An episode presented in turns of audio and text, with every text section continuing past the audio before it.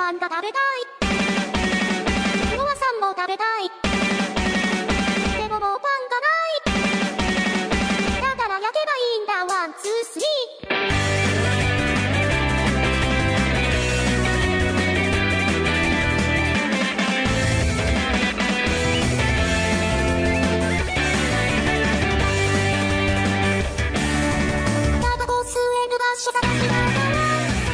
らぐだぐだゲームラジオ第319回後編でございます。はいはい。えー今曲がかかっておりますけども、ミクさんの曲ですよね。はい。はい。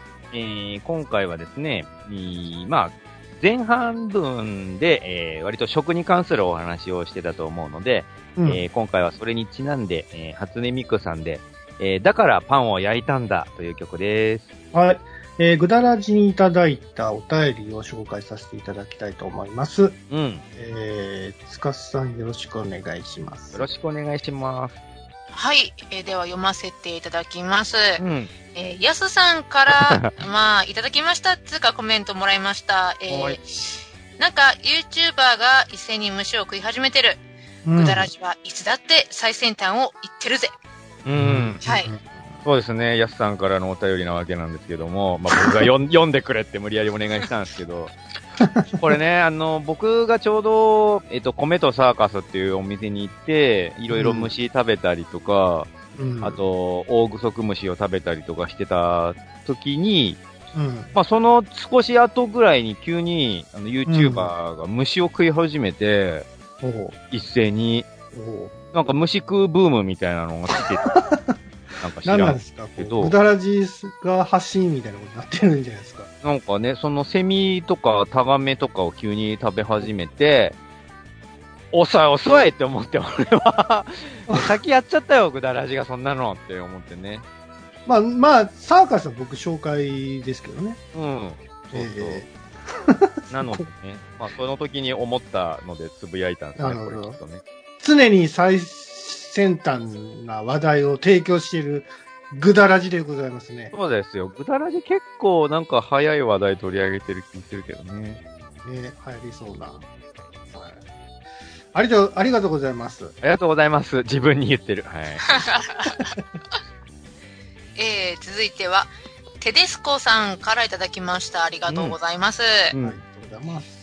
えー、ぐだらじで似顔絵探偵ガールの話してる。僕うん持ってますよ。確かはい在庫分で販売終了ってアナウンスがあったような。え違ったらすいません。元の似顔絵探偵は手に入りますが、ガールの方が絵が可愛いんですよね。う。うんん。海外でのリメイクの話もありましたし、うん。いつか気に入るものが入手できるといいですね。はいはい、ありがとうございます。はいテテテデスコさんもね、そのカードゲームとかやられる方なんですね。そう、似顔絵探偵ガール欲しいんだけど、あの、似顔絵探偵の方はまああるんですよ。見つかるんだけど、似顔絵探偵ガールってなると、うんまあ、ルールは同じで、システムも同じなんだけども、その、うん絵がかわ、かわいいというか、ポップなんですよ。その、なんだろうね、同じ顔の特徴、いろんな顔の特徴を持ったキャラみたいなのが出てきて、そんでその、えっ、と、答える側、探偵の側は目隠ししてて、他の、えっ、と、証言してくれる人たちだけが顔の特徴を覚えてて、その特徴を言葉で伝えることで、えーの、犯人を当てるみたいなゲームなんだけど、へーその、まあ、似顔絵探偵よりも、この似顔絵探偵ガールの方が絵柄が可愛いんで、そっちが欲しい。うんえ、楽天で売ってますよ。売ってないと思う。似顔絵探偵ガールの方は売り切れてると思う。え、売り切れって書いてないですよ。あ、売り切れました。本当だ。そう、だから、えー俺、ほんとさ、ほんとあっちこっち探してるし、うん。なんだったら日本全国の、その、何、楽天とかアマゾンとかじゃなくて、うん。あのーゲームショップ単位で在庫置いてるとこないかって探したりもしてたから、でも、販売もないし、置いてる店もあんま見かけないんだよね。ヤフオクとかでもなかった？ヤフオクオークションかけないなぁあるのかね？うんどうなんだろう。たまに中古で自分、自分で作れ。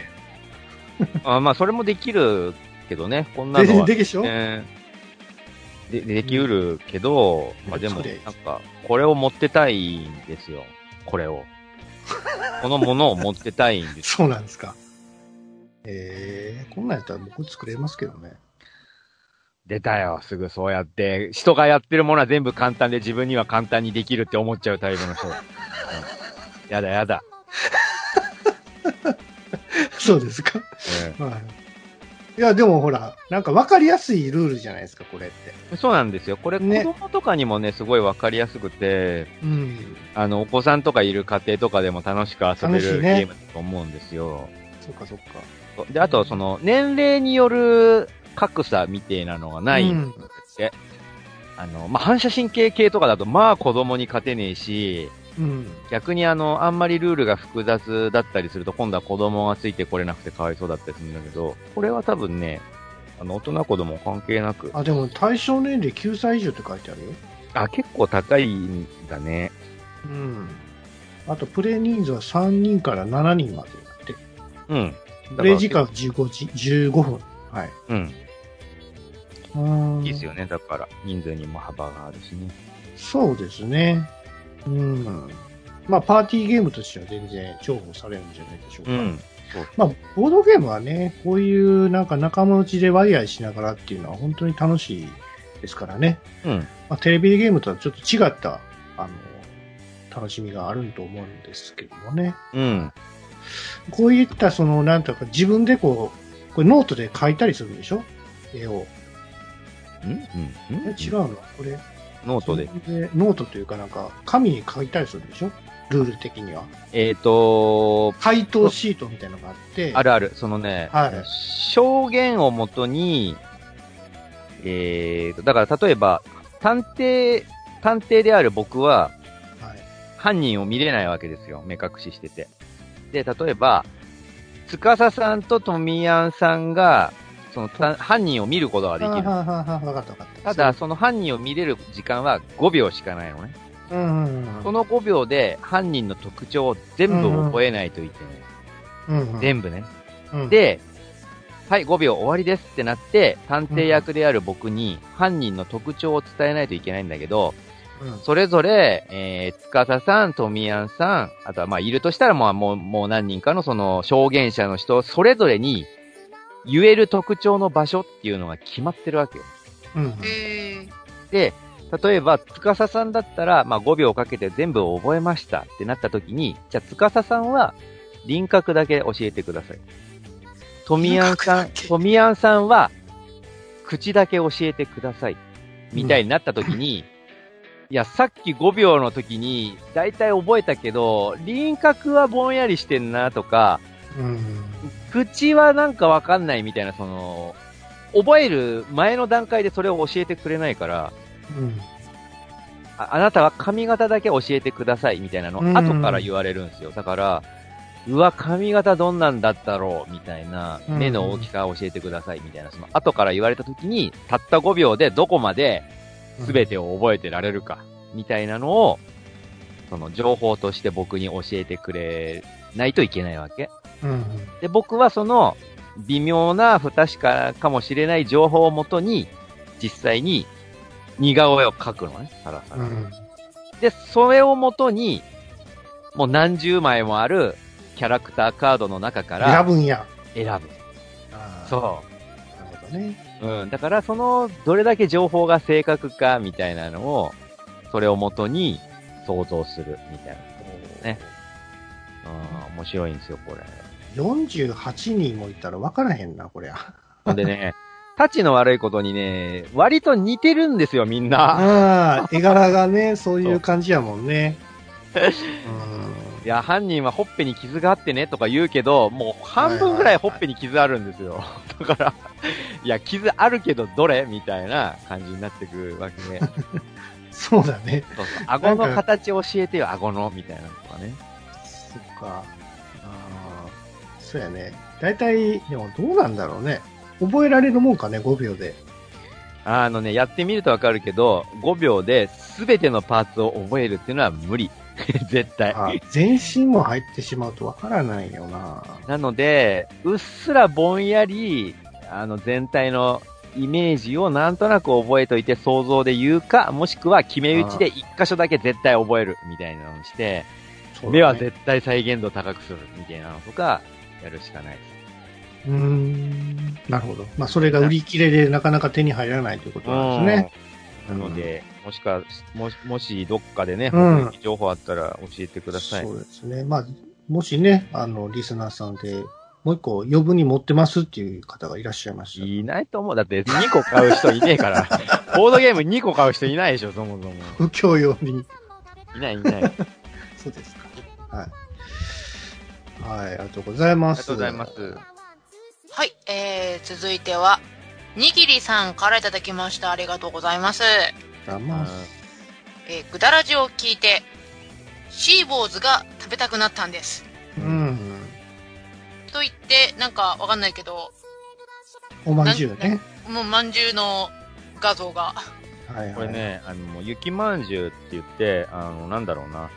皮の底ここから黒いあんが出てきてるデザインの、あ、えっと、まんじゅうなんですよ。だから、まだらの、なのね、白と黒のまだらのまんじゅうで、それがめっちゃシーボーズに似てるんですよ。これ本当似てるんですよ。実物見てもらうとわかんないけど、うん。まあシーボーズと雪まんじゅう並べてもらうとめっちゃ似てるっていうのがわかるんで。そうね。白いところが骨、骨っていうことになるのね。まあ、シーボーズで。シーボーズで例えるとねシーボーズで言うとね。そういうことですよね。ねそう、それをぐだらじで言ってたから、買ってきてくれたってこと、にぎりさんがね。あ、これおまんじゅう屋に行かないとないのか。おまんじゅう屋っていうのはないのか、普通。でももしかしたらコンビニで売ってるんじゃないかなのこれこれコンビニで見たことないなあるのかな？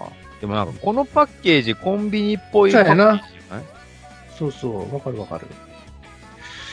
うーん。なのでね、見かけたら皆さんもね、見かけたら、あの、シーボーズだって思って買ってくださいね。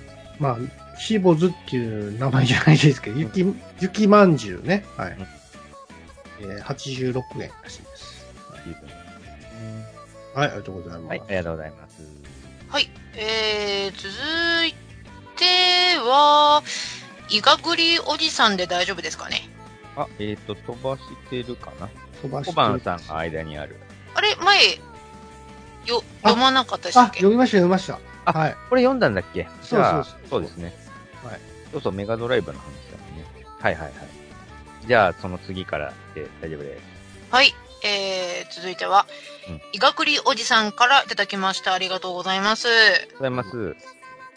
えー、珍しく、ヤスさんとトミヤンさんの意見が一致とは、うん。さすが天下のディズニー作品。うん。えー実写といったら、私はフィンランドでも、えー大人気の名作、うん。流れ星銀の舞台に注目しています。うん。おありはい、ありがとうございます。がとうございます。この意見が一致ってどれの時かな？あの多、分ディズニー、実写版ディズニーの話した時かなアラジンじゃないですかね。アラジンの話かね。この時ってさ、僕、何が次実写版来たら嬉しいっすかって言った時に、リトルマーメイドって言っちゃったんだよね。もうすでに実写が構想されとるやんって話なんだけど。あね、あの、黒人の女の子がキャスティングされて、うんうんそうですね。はい。物議を醸し出してますけどね。うん。まあ、それね、その、あのえっと、次やる007が、あの、黒人の女性になったりとかして、そうです。んその辺はもう前回で散々話してますけど。これ、流れ星、銀？うん。これね、あの、わ、わかる？流れわか星銀。んない。流れ星銀は、あの、犬の漫画ですよ。え、それって犬を主人公にした漫画です。何でしたっけ？ちょっといかつめな感じの絵柄の犬っすか？そうそうそう、あの、いかつめな、ま、絵柄の犬です。え、可愛い犬じゃないんですよ。なんか、すごい昔の80年代ぐらいの絵柄の。はいはいはい。そう、そうだよ。だって昔から、義弘先生ねそうそうそうそう、はいその流れ星銀の、まあ、銀河の、えっと、実写版があるんですけど、犬。これね、そのフィン、フィンランドでなぜか流れ星銀が人気あって、それの、まあ、ミュージカルみたいな感じで、うん全員ケムクジャラのえ、毛皮着て、キャキャッツみたいな？そうそう、キャッツの犬版みたいな感じの舞台がうんフィンランドであって、それだけかと思ったら、えっとね、日本版も確かあるんですよ。あの、実写版銀、えー、流れ星銀って。で、日本版でも確か同じように、普通に立ってたと思うんだよね。みんな、犬として。すごいっすね。うんいや、別にいいんじゃないですか？それはそれでありだと思いますよ。まあ、その、舞台って、作品、あの、何？これね、毎回その、なんだろうな、えっと、テニスの王子様とかさ、その、なんだっけ、あの、お自転車のやつ。いや、ベタ。弱ペダ。アガペダか、とかで、毎回その、ね、ちょっとしたネタとして言ってしまうけどうん、実際に見てみると、本当その演者さんの演技力とか迫力で、本当にそれっぽく見えてくるんだって。本当に。本当にその演じるその熱量みたいなので、もう本当、えっ、と、僕は見てないけど、流れ、えっ、と、テニスの王子様は本当のテニスの試合っぽく見えてくるんだろうし、うん弱ペダは弱ペダで、ハンドルしか持ってなくても、自転車の試合っぽく見えてくるんだと思うんですよ。だから、流れ星銀も、本当に犬っぽく見えてくるはずなんです。見てると。いや、どうかな？僕、漫画の方は、どっちかって犬として見てなくて、あの、人として見てたような気がするわ。まあそうだよね。キャラクターとして見てるから、うんだから、必ずしも別に四つ足とかそういうところは大事じゃないのだっていそうそううそう。そうなんですよ。うん。だから合ってると思いますよ。別に違和感ないと思います。ね、だから、その、なんだろうな。僕ちょっとその、YouTube でね、ちょこっと見れるのかな、触りぐらいは見れたと思う。その、うん。流れ星銀舞台とかで検索すると出てくるから、ちょっと皆さんも見てみてだから別になんか犬に似せる必要なんて全くないと思うんですよね。全くそういうのはちょっとあれなんです語弊がありますけど。うん。うん。そう、だからその、作品内に没入するとね、なんかディテールは、あの、脳内で保管されるんねですよね。まあ、その、なんだろう、小説読んでると、その文章が脳内で光景に変化されていくとか、とうんいうように、まあ、僕が前見てきた、あの、ガンダム00の舞台も、実際は台車の上に、あの、演者さんたちが座って、そのコロコロのついた台車を黒子の人たちが縦横無尽に舞台の上を走り回ることで、えー、キャストはコックピットに収まっている、そのモビルスーツが透明になっているのを俺たちは見ているっていう体で、バトルとかが繰り広げられるんですよ。うんだけど、見てるうちに、モビルスーツに乗ってるって本当に見えてくるから、すごいんですって本当に。何かしら2.5次元舞台を見た人は、すげえってなると思うのよ、絶対見てるうちに。本当に見えてくるから、そうなんですかね。すごいんだって。バカにできないんですよ、だから、2.5次元舞そう、舞台ね。僕もちょっと行ってみたいな。台ね。うん、何かしらね。そうなんですよね。何かしら、ちょ生でこう、演者さんが演じるっていうのは、なかなか、ね、面白い体験だったりもするので。うんチケット代が高い。2.5次元舞台は特に。まあ人気のあるやつはね、特にそうだと思いますよ。平気で1万超えとか来るからね。うん、まあ好きやったら1万ぐらい出せるでしょそれをね、あの、1週間公演とかするわけよ。う。うん。でね、まあ好きな人は平日も多分見に行くんだと思うな、1週間。うん。ともすると10日とかなるわけ。それをね、昼と夜、それぞれの公演とかやるわけよ。うん。それをね、10日間とかですよ。一回でいいやんか、別に。いやいや、違うんですよ。それは日替わりのネタがあるから、皆さん外せないんですよ。そうそう。司さんはよくわかってるな、それ。そうなんですよ。アドリブとか加えてくるんですよ。そのネタとして。いや、わかる。よ。わかるわかる。そうそう。そのアドリブをね、全部回収するために、本当だったらもう全部の回を見に行かないといけないわけなんです、本当は。まあ、生でやってるからね。そうそううんそうやけどさ。そうそのね、一回一回の積み重ねがすでに、あの、ドラマになっていってるわけで、それで最終公演、その千秋楽で、あの、お疲れ様でしたって、一週間お疲れ様みたいな感じにして、大演談みたいな感じで終わるわけ。大団円か。そう、大体なのでね、えーそう、なので、終わったらね、2.5次元舞台を見に行ってくださいね。ね熊とかもちゃんと出るのかな？赤かぶとね、で、多分出るんじゃないですか？赤かぶと役の人がいるんだと思うんですよ、きっと。結構な大柄じゃないと、務まらないような気がするんですけど、そうなんだよね。だから、大柄の人がやると思うんだけど、あの、お笑いでさ、R 藤本さんっていうさ、まあ、はいベジータのモノマネでおおなじみの人なんだけど、汚ねえ。拍手すると必ず汚ねえ拍手だって言ってくれるから、すっげえ、すっげえ嬉しいんだけど、あそれのなんか相方っぽいポジションでね、ナッパがいるんだけど、ナッパがね、はいはちっこいんですよ。なんで？150センチぐらいしかないナッパで、うわこれ、顔はヒゲ面で若干似てんだけど、背がちっこいから台無しになってるな、これって思って。やっぱある程度の迫力が必要だわ。そう、北斗の剣とかの舞台やられてもさ、うんハートさんはちっちゃいってことになったら、ちょっと、ちょっとやじゃないだもんね、やっぱね。そうやっぱりそう。、画体がね、ないと、やっぱりその作品のイメージっていうのはありますからね。そういうことだよね。うん。はい、ありがとうございます。ありがとうございます。はい、えー、続いては、バイクほにゃららさんからいただきました。ありがとうございます。ありがとうございます。声優オタのツイートでよく見かける、ガチ勢って何です？はい。私には明らかに、ちょっとおかしい人にしか見えないんですが、うん。えー向こう正面のやすさん、解説をお願いします。はい、ありがとうございます。バイクホニャララさん、この間、あの、北海道に行かれてたんですよね。バイクで旅されてて、めっえちゃいい旅だと思ってずっとツイートを遡ったりしてたんですけど。北海道行ってみたいな、俺も。え行ったことないの？はい、いやいや、行ったことありますよ。バイクで行きたいってことああ、そういうことね。た気持ちよさそうだよね、バイク。でもね、天候がね、結構ね、変動しやすいというか、もういきなり雨降ったりするからさ、うん、なかなかね、うん、北海道ってあんま梅雨って聞かないんだけど。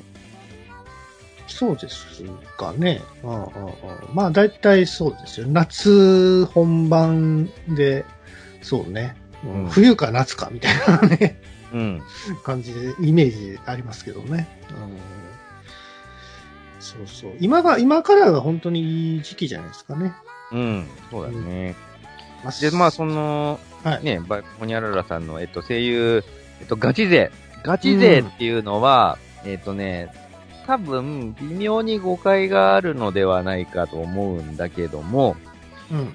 まあ、ガチっていうその真剣、マジみたいな意味のガチね。えっ、と、うん。ガチでやりますみたいなののガチ。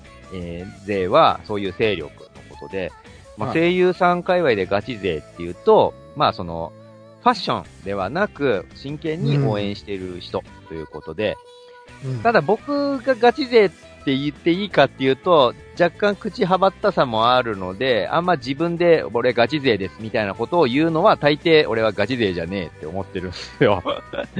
さも自信満々にガチ勢っていう人どうなのって俺は思ってるんだけど、まあその真剣に応援している人、うん。えー、どうしたらその人の活動にプラスになるのかとかまで考えたりとか、あと、うんまあ、あんま推奨できることではないけど、できるだけその CD いっぱい買ったりとか、うん。まあ、イベントに足しげく通うなんていうのも、まあ、ガチ勢に含まれて良いかなと思うんですけど、うん。まあ、その人のすごい仕事のこととか、先々のこととかまで考えたりするようなファンのことをガチ勢って言ったりするんですよね。だからまあ、ガチ勢の中にもいい人もいれば悪い人もいるみたいな感じなんだけども、うんただこれが、これがね、ひとたび、あのーガチ恋勢、えーガチ恋ってなると、まあお、真剣に恋をしてしまっている。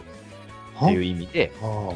それってその、まあ、声優という、えー商品、あの、あえて商品って言わせてもらうけど、えー声優さんが、えーその、イメージであったり、と特定のキャラの声を当てたりとか、あとまあ、イベントに出たりとかする、その、我々に、えーその客である我々に見せてくれている面に対してうん真剣に一人の女性として恋をしてしまう人を。ガチ恋勢みたいなことを言ったりするんですよ。でそのガチ恋勢っていうのは、これも、ファッションで俺ガチ恋勢なんすよって言ってる人の分にはまあまあ言っててもいいんじゃないですかみたいなことを思うのですが、真のガチ恋勢になってくると、もう、なんだろう、真剣に、真剣に、あの、指輪を買ったりします。あの、やばいっすね翻訳指輪とか。で、で、行き過ぎると、あの、うんライブ中にステージに上がって指輪を渡そうとしたりします。あ怖いでしょ。通報ですよ、通報。あ、まあ、それは、そういう人いてるからね。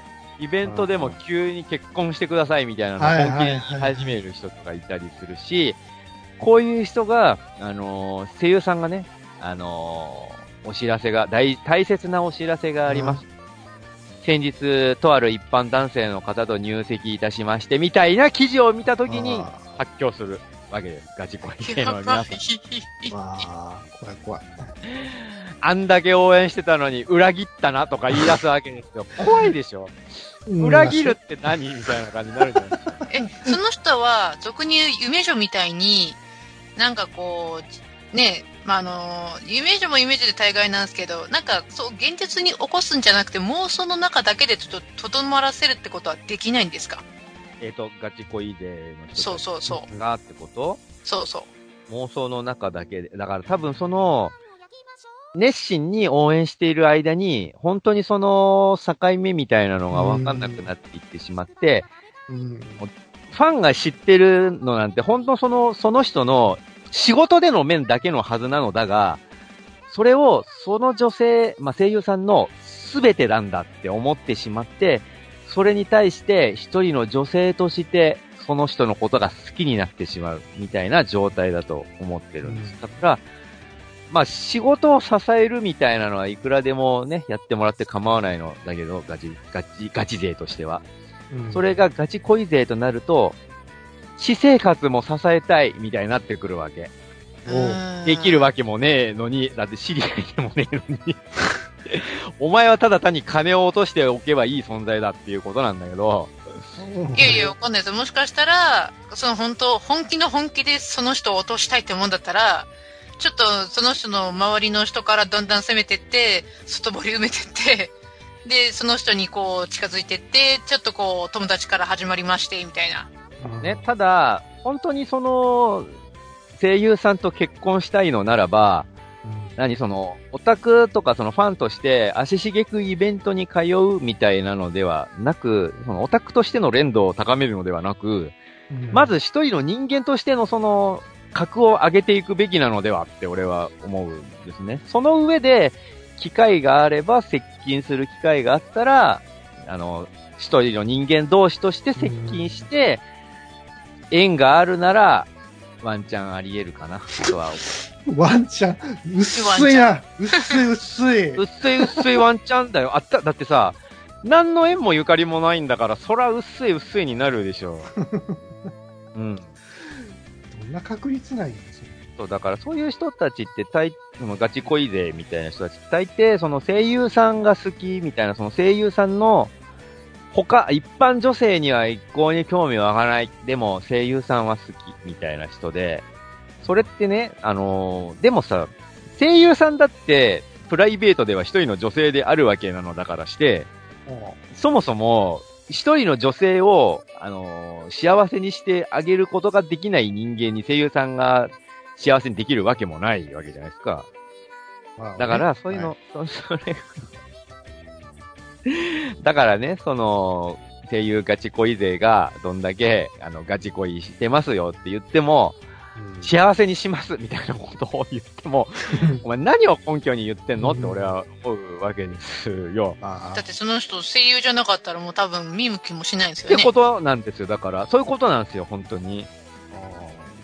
だからもう言ってること自体がもうすでに矛盾をはらんでいるってことで、この間のそのね、竹立彩菜さんのご結婚されたケースでも、まあ、竹立彩菜ガチ恋勢みたいな人たちが、まあ、いろいろね、もうそっからその相手声優さんの、あの、暴露話とかをすげえあっちこっちからね、掘り葉掘り集めてきて、それをツイッターにひたすら上げるみたいな活動をしてる人が、この間こいつあの女性声優さんと同じ T シャツ着てた、みたいなのとかを、お前よく見つけてくるね、そんなのみたいなのをひたすら上げてきたりとかして、それをあっさり論破されたりしてたけど、それはイベントでたまたま来てただけです、みたいなのとか。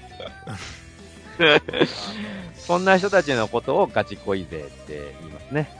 え、じゃあ、この、バイクホニャララさんがよく言うおかしい人ってのはガチ勢ではなく、ガチ恋のことを言ってんじゃないかなーって俺は思うんだけど、まあでも、一般の人から見たらガチ勢も十分やばいっすよって思うんだったら、申し訳ねえって俺は思う。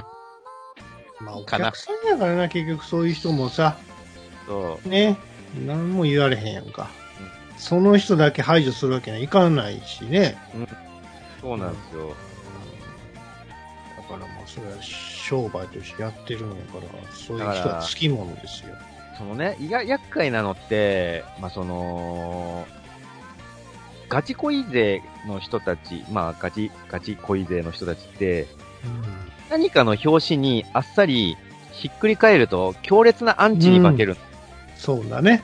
えー、まあ、三森鈴子さんも結婚されて、三森鈴子さんの時とかもそうだったんだけど、まあ、元三森鈴子さんのファンみたいな人が、まあ、タッチの悪い粘着になったりしてたわけですよ。ひたすらその、ツイッターに嫌なリプを送ったりとか、あの、やたらディスる発言を直接本人にぶつけたりとかしてた元ファンの人みたいな。すごい逆恨みじゃないですか、それ。本当だからそういうのって怖いはいですよね。ですね。なんか引退しても追っかけてくる人もいてる。いるいるとさ、もう、もう無理よ、俺。俺っていうか、そういう人は本当にすごいエネルギー使ってるんやなって思いますそういうのってあのさ、ジャニーズとかでもすごいあるらしくそてり、ゃそうでしょ、アイドルは。家を特定されたりとか、合鍵作られたりとか、朝起きると枕元に立ってたみたいな話とかね。まあ、そそういう話がボロボロ出てくるんで、まあそういうガチ恋勢みたいなのとか、まあちょっと上気を逸したファンみたいなのは確かに厄介ではあるな。厄介ねいやもうほら、そういうのは事務所が囲ってくれるからいいじゃないですか。うんで今はほら、地下アイドルとかさ、そういう、本当にすぐに手が出せるような、ね、あの、近場にいるアイドルとかはさ、守ってくれる人はいてないでしょ？あのね、ファンに、らファンっていうか、あの新潟、あの、NGT48 のね、はいはいはい。いろんな騒動に巻き込まれてしまった山口さんとかケースとかね。ーそうそう。うーん気をつけい。ないとな、本当うん。もうそういう人もいてるっていうことを思ってやらないと。ううん。ん。本当になんかでも、そういうのって、本当だったらないに越したことなくて、うん。ね、有有名税みたいな言い方をする人もいるけど、有名だったんだからしょうがないじゃないかみたいなことね。うんけど、いや、にしたって、そういうことじゃないんだよな。うん。うん。うん。でもね、1万人ファンがいればね、1人2人はいてもまあ、そう、そう。ずって思わないとさ。そうなんですよ。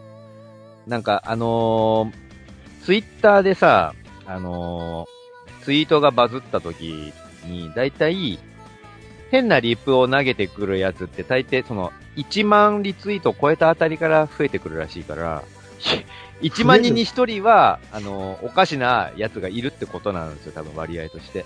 はいはい。だからファンに、ファンの中にも1万人越すと、1人ぐらいちょっとおかしなやつが含まれてる可能性が高いってことだから、人気が上がるとそれなりに変なファンもついちゃうってことなんだよね、多分ね。よかったね、グタラジは。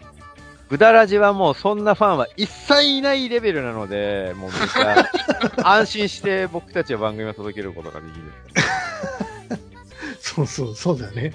まあ、顔バレもしてないしね。うん 大丈夫だと思いますけど。いや、そんなもん簡単にあれ突破するんやろうな。調べて。調べてね、僕の、あの、ツイ ツイッターとか遡られると、多分僕なんかはバレてしまうと思うね。そうですか。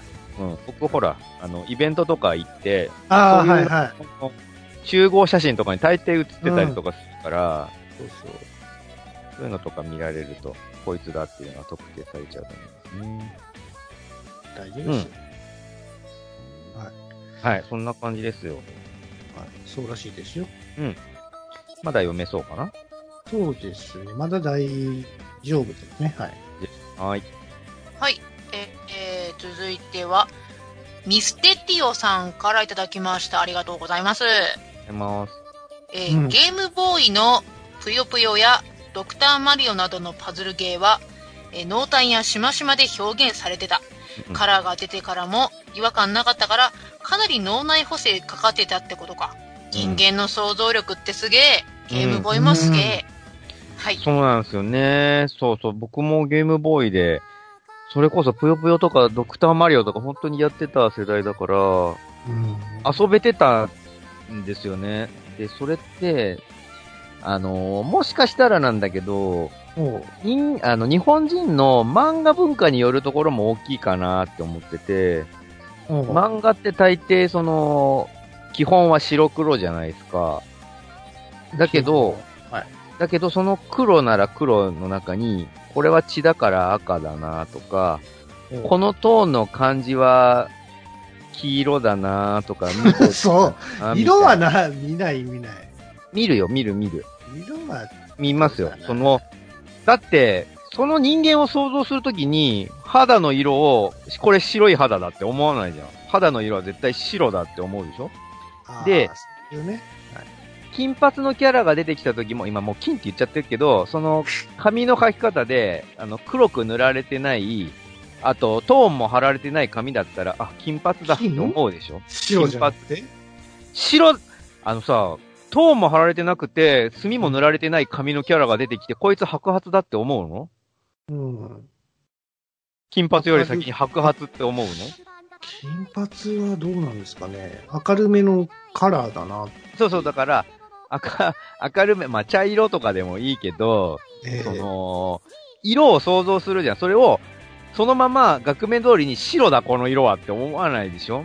まあまあまあ、明るめ暗めっていうのはわかりますね。うん。だから、その、色の濃淡で、ある程度、カラーを想像しえ、しうる、うんしやすい環境なのでは、ってちょっと思ったりした。ああ、そうですか。うんまあ、色の違いとか、まあ、その濃淡の付け方は、大体その掛け網度によって違いますよ。そうだよね。うんだから、例えば、それこそドクターマリオでも、あの、カプセルでさ、あの、半分が真っ黒のカプセルでポーンと落ちてきたら、はい。これは白と赤のカプセルだって思うじゃん。え？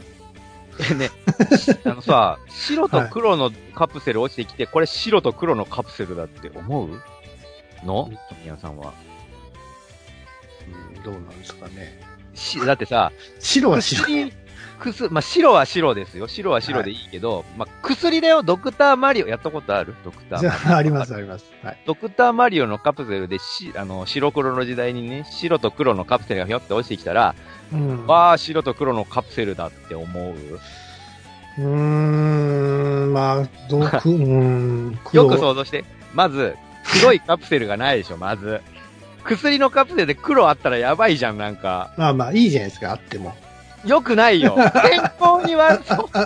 まあ、ドクター、そういうド、クターマリオだから、ドクターマリオのパッケージも白と黒、あ、青かな？青とあ赤パッケージ見てね。赤青と赤みたいなさ、そういうドラッグじゃん。大丈夫そうな 何になってるでそそれを、じゃあそれを、あのー黒のカプセルが落ちてきたからってそれを、まあ、これは黒だとは思わないでしょう。赤に変換しない頭の中で。まあ、あの、パッケージが、うんそのデザインでね、その赤っていうのは分かればさ、それそうそうそうイメージしやすいですけども、うん。いきなりそんな見ないでパッて見見せられたら、あ黒やなって思ったりしますけどね、単純に。だか、ら、ぷよぷよとかでもまあそうだと思うんだけど、元々のぷよぷよというゲームがあって、テトリスもそうだし、まあ、テトリスは形だからあんま関係ねえのか、そのぷよぷよなり、ドクターマリオも、あの、元で知っていれば、その黒を見ても、あ、これは一番濃い色だから赤なん、まあ、それ、そのね、さっき漫画で言った、黒を見て血だって、あの、人間が倒れてて頭の周りに真っ黒いベタがバーンって塗られてたら、それって血じゃん、もう記号として。それを、まあそうわあ、ですね炭がいっぱい出てるとか、炭こぼしちゃったのとか思わないでしょ？まず、シチュエーションとして、わ、かる？言ってること。わかります、わかります。顔にさ、おでこからドローっと黒いのが流れてたら、それを、うわー、頭から炭かけられたんですね、とは思わないじゃん。血が出てるんだなって思うでしょ？記号として。えそういうことで、黒に塗られてたカプセルが落ちてきたら、赤いカプセルなんだって自動的に変換されるよねって話をしてる。えああ、そういうことね。はい そんなに、うん、まあまあまそうそう。そこで本当は共感が欲しかったのだあ。けど。そうなんですか。でうんそこは、富谷さんはまあ黒は黒だとか、黒は黒でいいじゃないですか、みたい黒いぷよぷよなんていないじゃん、そもそも。気持ち悪いでしょ、黒いぷよぷよ。まあまあまあ。まあ、そういうことですよ。うん。なるほどね。まあ、なんかそのドット職人さんのね、あのーけなげな努力によって、白と黒の2色しかないゲームボーイとかでも、うんそのカラフルな、カラフルなというかその、パズルゲー、色揃える系のパズルゲーが遊べていたってことですよね。そうですね。まあまあ、あの、漫画文化は基本的にカラートーンとかをよくふんだんに使って、色の端をつけるじゃないですか。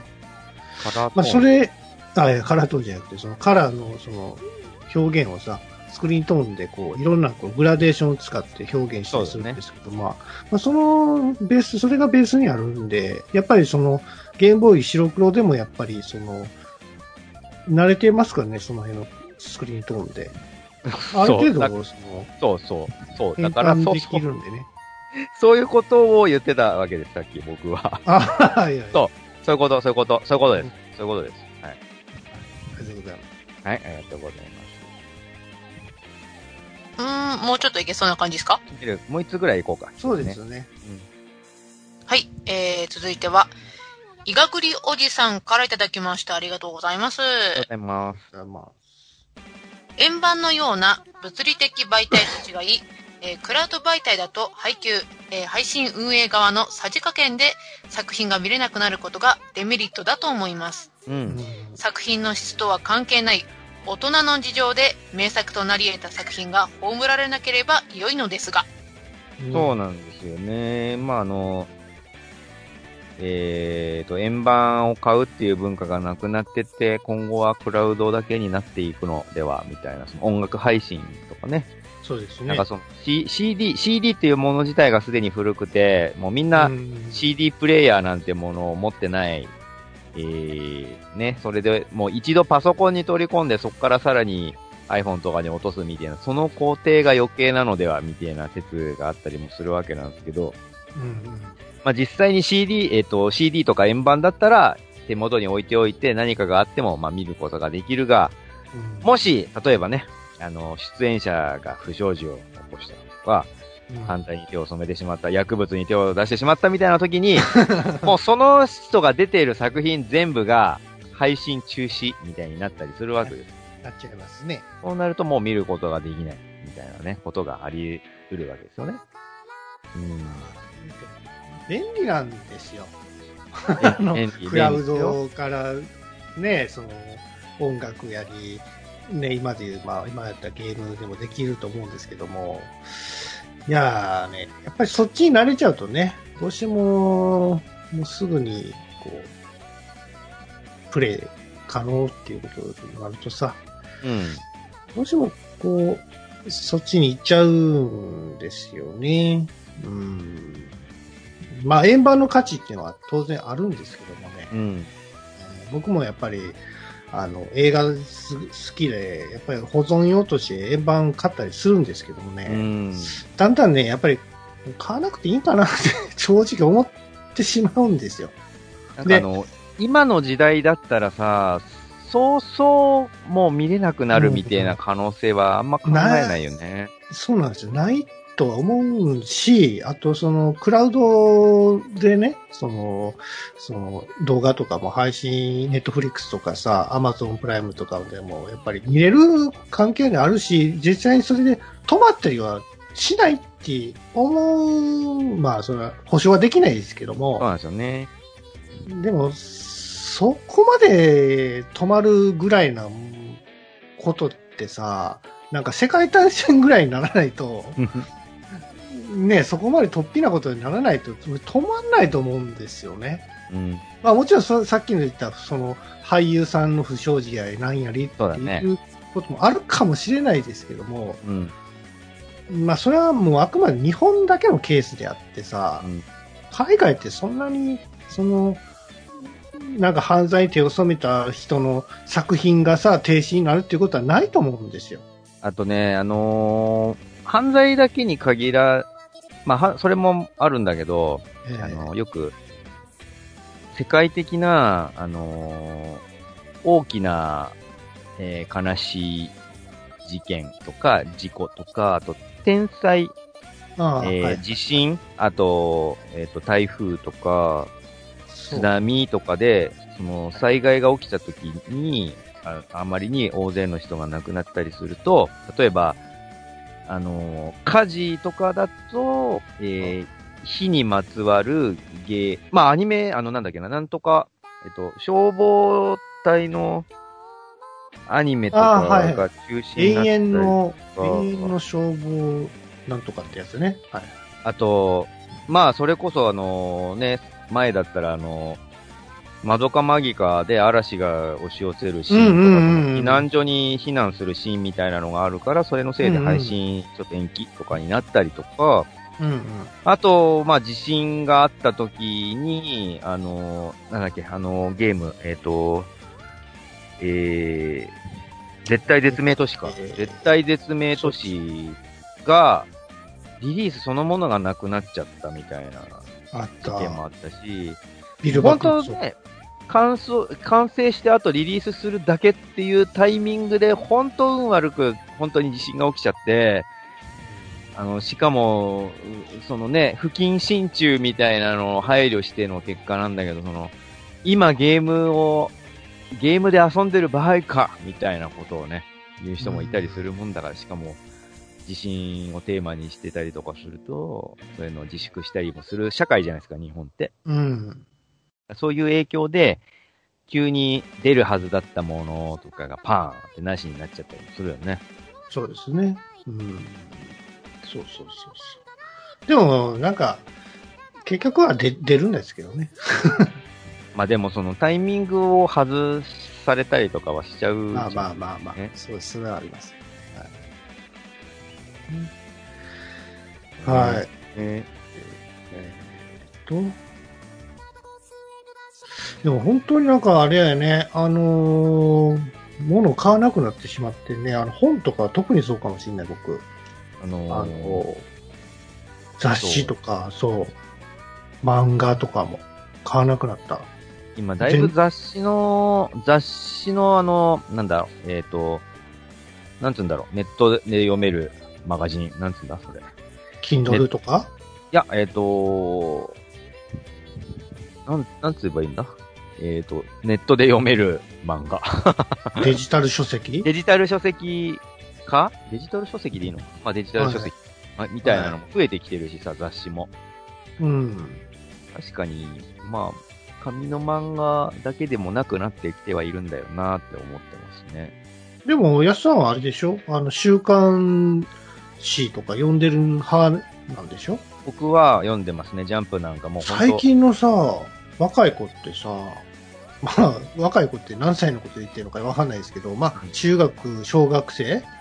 ジャンプとか、サンデーとかさ、読んでんの？